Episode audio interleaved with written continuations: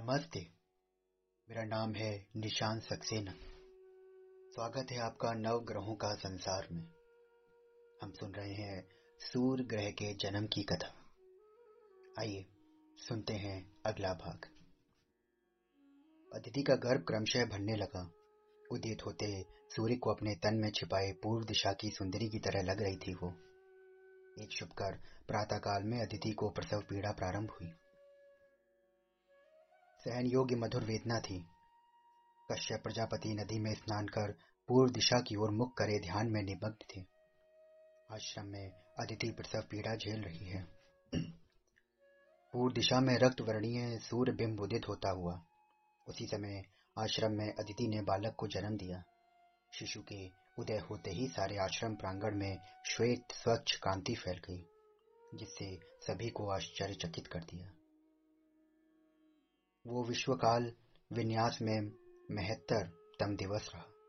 उस शुभ दिन नवग्रहों में प्रथम प्रधान हुए सूर्य ने पर्वत युक्त शरीर लिए सुंदर बालक के रूप में अदिति के गर्भ से जन्म लिया बैकुंठ में शयन भंगिमा में विराजे श्री महाविष्णु सहसा उठकर बैठे। श्री महालक्ष्मी के हस्त पद्मों के नीचे से उनके पाद पद्म सरक गए। श्री लक्ष्मी के नयन पद उनकी ओर घूमकर नयन किरण प्रसारित कर रहे थे। स्वामी, आप यहाँ रहकर भी यहाँ नहीं हैं। क्या हुआ? लक्ष्मी के प्रश्न पर हास ध्वनि प्रति उत्तरित हुई। विष्णु जी धीरे से लक्ष्मी जी की ओर घूमे और बोले, लक्ष्मी, इधर आओ। मेरे दाहिने नेत्र में देखो। लक्ष्मी जी विनय पूर्वक देखते हुए कुछ आगे सरकी। उनकी दृष्टि किरणें पतिदेव के दक्षिण नेत्र में झांकने लगी। लक्ष्मी जी ने हंसकर इंगित किया, देख रही हूँ उस शाम आँखों में श्वेत दृष्टि। कौन दिखा रहा है? विष्णु जी ने प्रश्न किया। लक्ष्मी देवी के लाल होठों पर मुस्कुराहट खिल उठी। मोती जैसे दंत दिखाई दिए और बोली, कौन दिखेगा? आपकी अर्धांगनी ही। श्री महाविष्णु का सिर नहीं कहने के लिए हिला। मकर कुंडल हिल उठे। उनके नील वर्ण ने उनके गालों को स्वर्णिम कर दिया। तुम नहीं, तुम्हारा स्थान तो मेरे नैनों में नहीं, हृदय में है। विस्मृत हो गई हो क्या? विष्णु जी के कंठ से मंद हँसी निकली। कैसे विस्मृत हो जाऊँगी? विष्णु हृदय इस विष्णु प्रिया का शाश्वत निवास स्थान है। वैसे भी अपने पतिदेव के कड़ कड़ में मैं रहती हूँ। आपका सर्वस्व मेरा ही है। आपके सर्वस्व में रहूँगी तो तो ही तो मेरा जन्म सिद्ध होगा। लक्ष्मी जी हंसने लगी। विष्णु जी धीमे से हंसे। ये भाव की प्रकाष्ठा है। व्यक्तिकरण के अतिशोक्ति है प्रिय। आपके कहने का आशय है कि आपके दक्षिण नेत्र में मैं नहीं हूँ, तब कौन है, बताइए? विष्णु जी ने मुस्कुराकर कहा, सूर्य। लक्ष्मी जी ने उनकी दाहिनी नेत्र में अपनी दृष्टि केंद्रित करके कहा, सूर्य? हाँ प्रिय, सूर्य। सूक्ष्म रूप में है ना? हाँ आपके पद नयनों में वीक्षण करते हुए। मन किसी ऊहालोक में चला गया था। लक्ष्मी जी ने हंसकर कहा दाहिने में सूर्य और बाई नेत्र में चंद्र को जो रख छोड़ा है आपने। एक शुभ वार्ता सुनो, लक्ष्मी। विष्णु जी ने लक्ष्मी जी को तनिक देखते हुए कहा, मेरे दक्षिण नेत्र में सूक्ष्म रूप में स्थित सूर्य ने स्थूल शरीर में जन्म ले लिया है। अच्छा लक्ष्मी जी का मुख विकसित हो उठा। सचमुच ये तो शुभ वार्ता ही है। तो लक्ष्मी जी कुछ देर ठहर कर पति के नेत्रों में जैसे किसी को ढूंढ रही हूँ। तो अब आपके नेत्र में सूक्ष्म रूप में सूर्य नहीं है? यही बात है ना? तब मुझे क्यों देखने के लिए कह रहे हैं? विष्णु जी ने लक्ष्मी के भोलेपन पर हंसकर कहा, क्यों नहीं है? है, और शाश्वत रहेगा। यहाँ रहते हुए भी कहीं और जन्म हुआ, इसलिए आपके नेत्रों में उसकी कांति कुछ कम हुई होगी। है ना स्वामी? लक्ष्मी जी ने संदेह व्यक्त किया।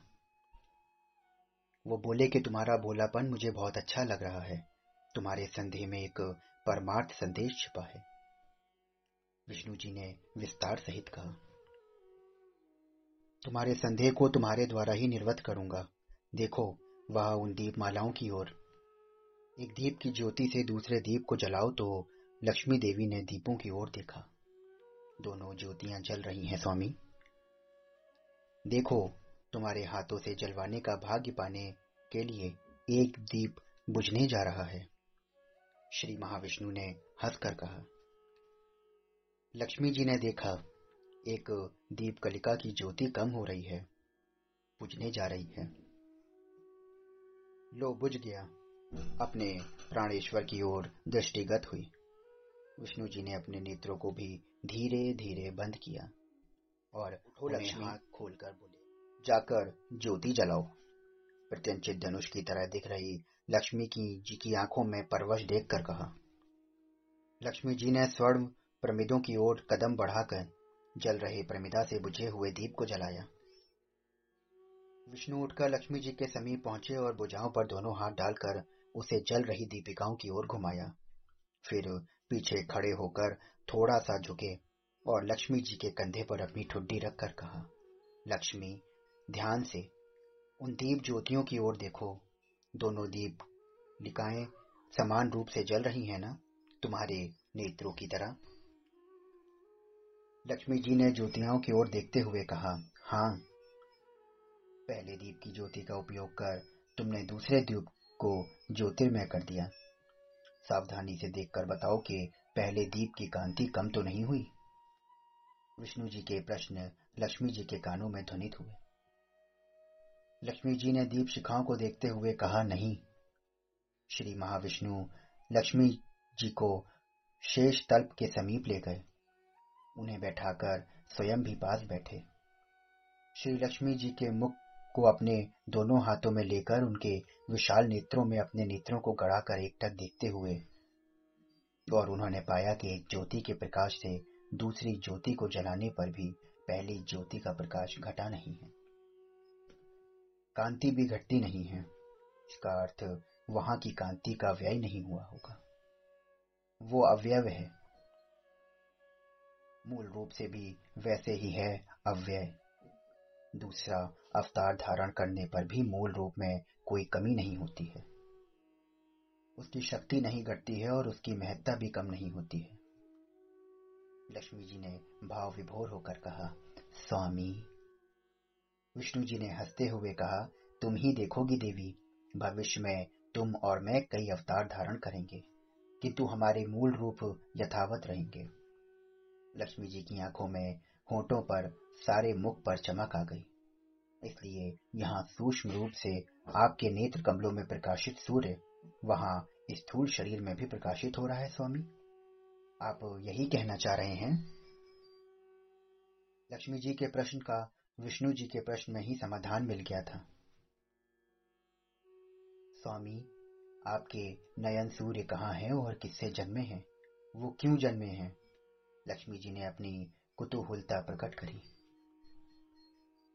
कश्यप प्रजापति की सती अदिति के प्रिय पुत्र के रूप में जन्मे हैं वो। मानवों की सुलभ आराधना हेतु अंतरिक्ष में सूक्ष्म रूप में स्थित नवग्रहों के स्थूल देह धरकर अवतरित होने के लिए ग्रह देवताओं को प्रसन्न कर प्राणियों को तारने के लिए हम संकल्पित हैं।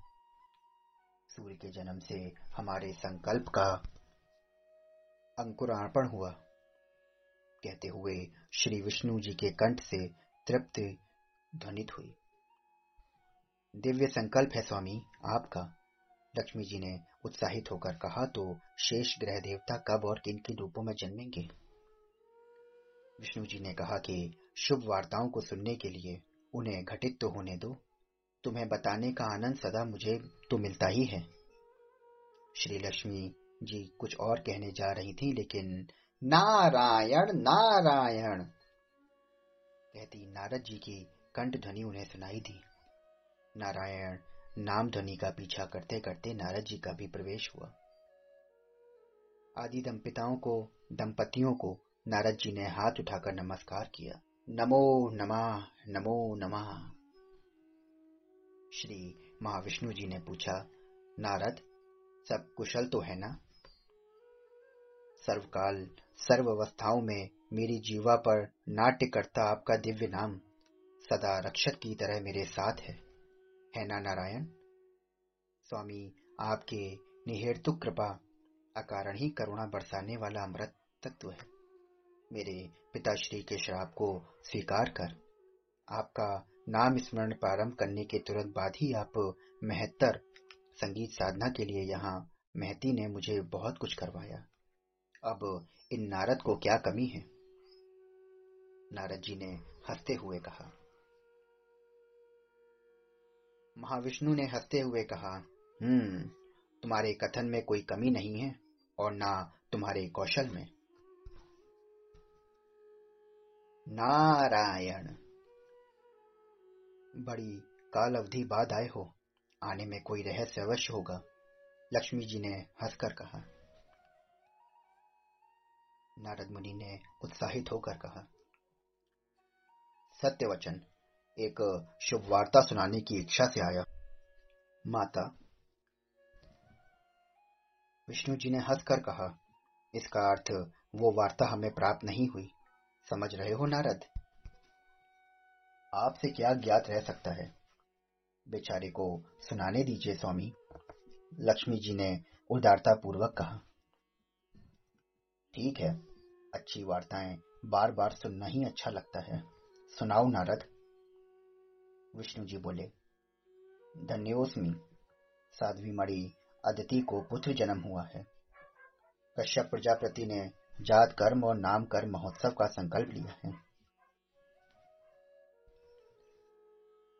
शुभम, चतुर्मुक्ति नेत्र, इंद्रादि देवताओं का वहन करो नारद सूर्य जनन सभी के लिए हर्ष का विषय है। विष्णु जी ने कहा, नारद जी ने नमस्कार कर वहाँ से निष्क्रमण किया। नारायण जो आज्ञा। उस दिन कश्यप प्रजापति का आश्रम देव सभा का स्मरण करा रहा था। श्री लक्ष्मी महाविष्णु, सरस्वती समेत सृष्टिकर्ता ब्रह्मा, सती समेत शिव महादेव आदित्य इंद्रादि देवतागण।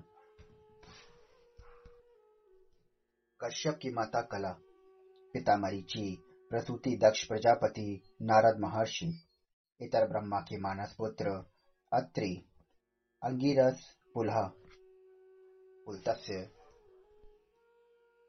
कश्यप की माता कला, पिता मरीचि, प्रसूति दक्ष।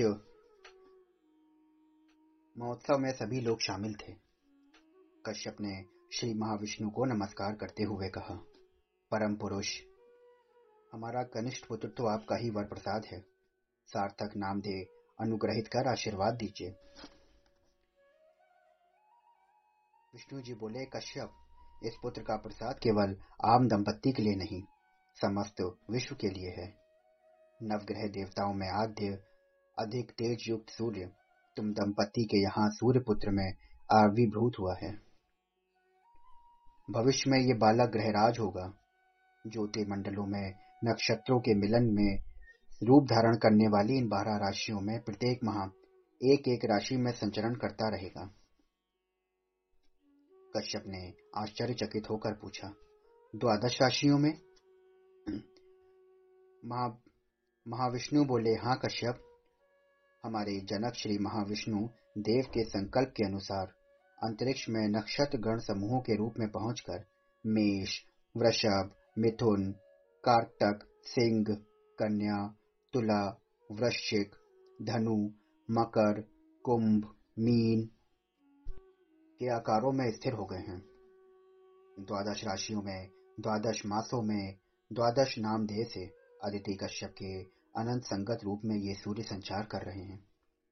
कहते हुए श्री महाविष्णु ने ब्रह्मा और शिव को साभिप्राय देखकर, परम मेष्ठी और मैं चिरंजीव को द्वादश नाम निर्देश करेंगे। परम शिव ने कहा, अति सुंदर प्रारंभ कीजिए। अदिति उठकर श्री महाविष्णु के पास आई। अपने हाथों के नन्हे बालक को उन्हें थमाया और श्री विष्णु ने बालक को मृदु हृदय हँसी से देखते हुए लक्ष्मी जी के हाथ में थमाया। बालक को देखकर श्री लक्ष्मी का मुख कमल की तरह खेल उठा। विष्णु जी ने कहा कि, लक्ष्मी, बाल सूर्य को उस वेदिका पर लिटा दो। लक्ष्मी जी ने बालक का गाल चूमकर वेदिका पर लिटा दिया। श्री महाविष्णु ने बालक को देखते हुए नाम निर्देश आरंभ किया। धाता आर्यम। सभी उपस्थित लोगों को तो आश्चर्य में डुबो दिया।